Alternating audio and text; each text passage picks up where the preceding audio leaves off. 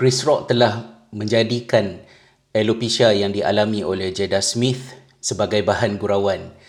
Suaminya tak boleh tahan, naik ke pentas dan telah menampar uh, Chris Rock di hadapan orang ramai, turun daripada pentas, duduk dan mengucapkan kata-kata yang kesat daripada tempat duduknya kepada Chris Rock di atas pentas dalam bentuk amaran. Mana satukah yang betul, mana satukah yang salah.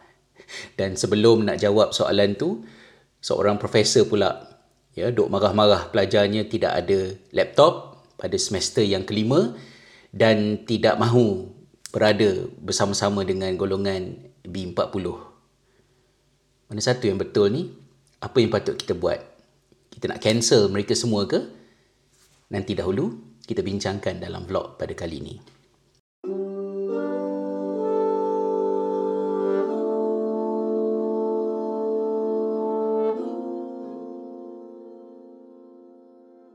Assalamualaikum warahmatullahi wabarakatuh. Salam sejahtera. Terima kasih sahabat-sahabat semua kerana sekali lagi milih untuk bersama dengan saya Hazrizal di dalam vlog kita pada kali ini. Internet telah menyebabkan kita tahu benda yang kita tak perlu tahu. Internet juga menyebabkan kita tahu benda yang telah lama berlalu. Internet juga menyebabkan sesuatu yang berlaku beberapa saat yang lalu sampai kepada pengetahuan kita. Ada baiknya, ada buruknya. Antara baik dan buruk internet, dunia yang serba moden pada hari ini, kita tidak harus lupa bahawa panduan daripada Tuhan yang mencipta alam ni, yang mencipta kita, yang menjadikan kita pandai untuk mencipta internet dan barang-barang yang ada ini, tidak akan ada lagi menurunkan syariatnya selain daripada syariat sedia ada yang diturunkan kepada Nabi Muhammad sallallahu alaihi wasallam. Maka kita tidak boleh lari daripada merujuk apa panduan untuk kita berhadapan dengan perkara ini. Saya bukan bermaksud untuk mengulas tentang gosip artis di antara Chris Rock, Will Smith, uh, anugerah Oscar, Academy Award ya dan juga isterinya Jada. Tetapi apa yang menarik perhatian saya ialah kerana perkara ini begitu viral, saya yang tidak menonton Academy Award pun melihat di media sosial penuh segala-galanya bercakap tentang benda yang sama, maka pastilah anak-anak saya anak-anak muda di luar sana dan anak-anak murid anda, anak-anak anda turut mengetahui mengenainya dan bercakap tentang hal ini. Dan kita nampak bagaimana ramai orang mengulas tentang hal ini, itu yang menjadi perhatian saya untuk kita suarakan sesuatu. Dan saya ingin menyuarakan hal ini daripada perspektif pendidikan karakter. Ketika mana isu pendidikan karakter ini dibincangkan di kalangan kita para pendidik, warga guru, kita tekankan bahawa sebelum karakter tu maksud dia kebaikan versus keburukan kebaikan itu ada tiga komponen bila mana kita melihatnya daripada sudut pendidikan. Yang pertamanya adalah ilmu tentang kebaikan tersebut. Ianya disebutkan sebagai virtue knowledge. Kemudian yang ketiganya adalah amalan kebaikan berkenaan iaitu perbuatan aspek amali terhadap kebaikan yang kita maksudkan itu. Dan sebelum itu yang keduanya adalah perbincangan mengenai kebaikan tersebut yang disebutkan sebagai virtue reason ataupun virtue reasoning. Elemen kedua ini yang penting supaya kita faham bahawa kebaikan walaupun ia mungkin begitu jelas di kepala kita tetapi berpindah daripada tahu kepada melakukannya di tengah-tengah itu ada pelbagai perkara yang boleh menyebabkan kekeliruan berlaku. Bagi kita umat Islam sudah tentu kita ingat balik kepada hadis Huzaifah radhiyallahu anhu yang uh, suka bertanya kepada baginda SAW tentang perkara-perkara yang membimbangkan di akhir zaman dan di antara soalan yang pernah ditanya oleh Huzaifah ialah uh, kita dahulunya berada di dalam kejahatan, dalam kegelapan apabila Allah utuskan engkau Nabi Muhammad SAW kami sekarang berada dalam kebaikan. Apakah selepas kebaikan ini ada kejahatan lagi? Baginda SAW kata, ada. Dan kemudian Huzaifah tanya lagi, lepas kejahatan itu, apakah ada lagi kebaikan? Baginda SAW kata, ada. Tetapi kebaikan yang datang kemudian itu berbeza daripada kebaikan di zaman awal. Dari sudut, kebaikan di akhir zaman itu diselaputi dengan asap, ya berdebu. Kalau istilahnya orang kata, suci dalam debu. Kebaikan yang kita imani, kebaikan yang kita mahu amalkan Kebaikan yang kita harap anak-anak kita, anak murid kita amalkan perlu melalui bahagian yang kedua tadi iaitu virtue reason. Kalau kita tengok kepada kes Chris Rock versus Will Smith. Chris Rock adalah seorang ahli komedi, stand up comedian. Dan stand up comedian bukan hanya dalam anugerah Oscar di mana-mana sahaja, orang kata roasting each other bukanlah satu karya asing.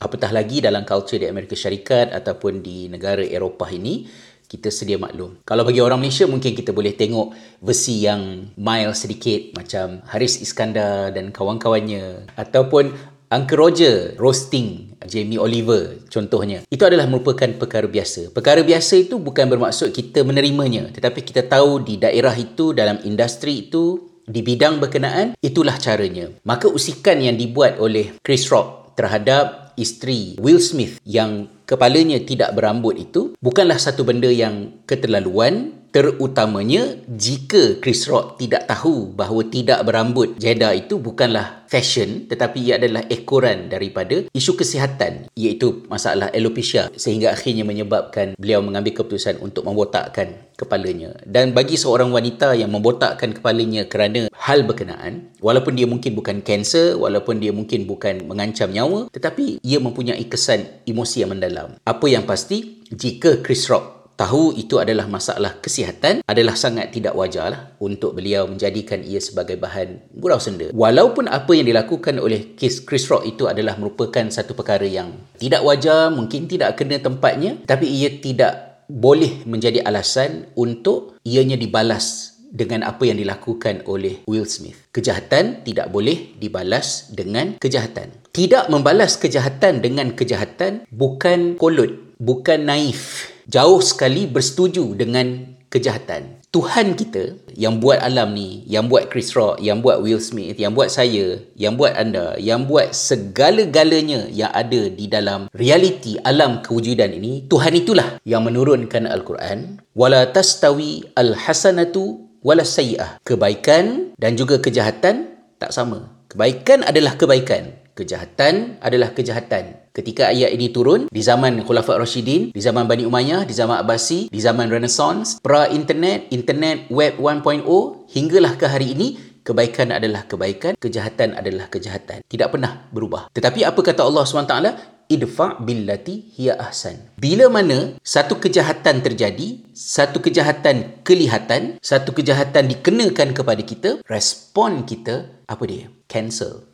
Bukan. Itu yang menjadi masalah pada sekarang ini. Cancel culture. Nampak satu orang buat satu benda salah, kita terus nak serang. Kita jadi macam burung ababil. Datang ramai-ramai taburkan batu neraka untuk hancurkan. Kalau kita adalah kaum penghancur, kita adalah kaum pemusnah, kita boleh buat macam tu. Tapi Allah suruh kita betulkan keadaan. Rasulullah SAW ajar siapa melihat kemungkaran, tegur dengan tangan, dengan kuasa. Tegur dengan lisan. Atau sekurang-kurangnya ingkar dengan hati dan perkataan yang digunakan oleh Nabi SAW dalam hadis itu apa dia? Fal yughayyirhu. Hendaklah dia mengubahnya. Mengubah tu adakah ke arah jahat kepada lebih jahat? Tak mungkin. Jahat kepada balas kejahatan dengan sesuatu yang terbaik atau lebih baik. Bukan balas kejahatan dengan kejahatan. Janjinya apa? Fa idzal ladzi bainaka wa bainahu adawah. Jika kamu buat macam itu bila mana antara kamu dengan seseorang itu ada permusuhan ianya akan menukar musuh tersebut. Ka annahu waliyun hamim. Menjadi sahabat yang akrab. Kalau kita nampak benda yang salah dan kita nak buat something kalau kita nak diam kita nak move on silakan that's even better dalam banyak keadaan di internet tetapi kalau kita nak bersuara sesuatu kita nak menyatakan sesuatu, kita nak buat something, ini yang Allah Ta'ala kata. Kejahatan hendaklah dibalas dengan sesuatu yang lebih baik. Dan janji Tuhan, this is the magic recipe. Musuh boleh bertukar menjadi sahabat karib. Dan apa kata Allah SWT dalam ayat yang selanjutnya? Wala yulaqaha illa alladhina sabaru wa ma yulaqaha illa dhu azim. Tidaklah perkara ini boleh dilakukan dengan mudah kecuali orang-orang yang terus menerus bersabar dan tidak bolehlah benda ini dilakukan dengan mudah kecuali oleh orang-orang yang sangat beruntung. Kalau anak saya buat perkara yang menyebabkan saya marah, cara yang paling senang dan paling saya puas hati ialah saya jekah anak saya. Tampar dia, halau keluar daripada rumah. Tapi kalau saya sebagai seorang bapa, mahu anak saya berubah, jadi lebih baik. Saya mesti balas kejahatan dengan sesuatu yang lebih baik. Walaupun anak saya maki saya, walaupun anak saya reject kebaikan yang saya buat kepada dia, saya tidak boleh balas kejahatan dengan kejahatan. Saya hanya boleh balas kejahatan itu dengan sesuatu yang lebih baik. Mudah-mudahan anak yang paling nakal, anak yang paling melukakan hati, itulah nanti anak yang sayang menyayangi. Allah redha dan benda ni easier said than done memang Allah dah sebut dalam ayat berikutnya tak boleh dibuat kecuali oleh orang yang sangat bersabar, terus menerus bersabar dan mendapat keuntungan yang besar. Saya cuba untuk jadi lebih sabar. Mudah-mudahan saya termasuk dalam golongan orang yang mendapat keuntungan yang sangat besar. Bukan hanya soal Will Smith, bukan hanya soal Chris Rock, tetapi juga profesor yang menghina pelajar kerana tidak mempunyai laptop pada semester kelima dan begitu memandang rendah kepada golongan B40 seolah-olah semuanya miskin kerana lebih mementingkan hal lain daripada keperluan asas seperti komputer untuk belajar ini, cancel culture is never part of the solution. Maka benda ini kita kena bincang dengan pelajar-pelajar, kita kena bincang dengan anak-anak kita kerana kekeliruan boleh wujud dalam fikiran mereka. Jangan balas kejahatan dengan sesuatu yang lebih buruk ataupun yang equally jahat. Balas jahat dengan sesuatu yang lebih baik. Tuhan janji musuh boleh bertukar jadi sahabat karib. Wallahu a'lam.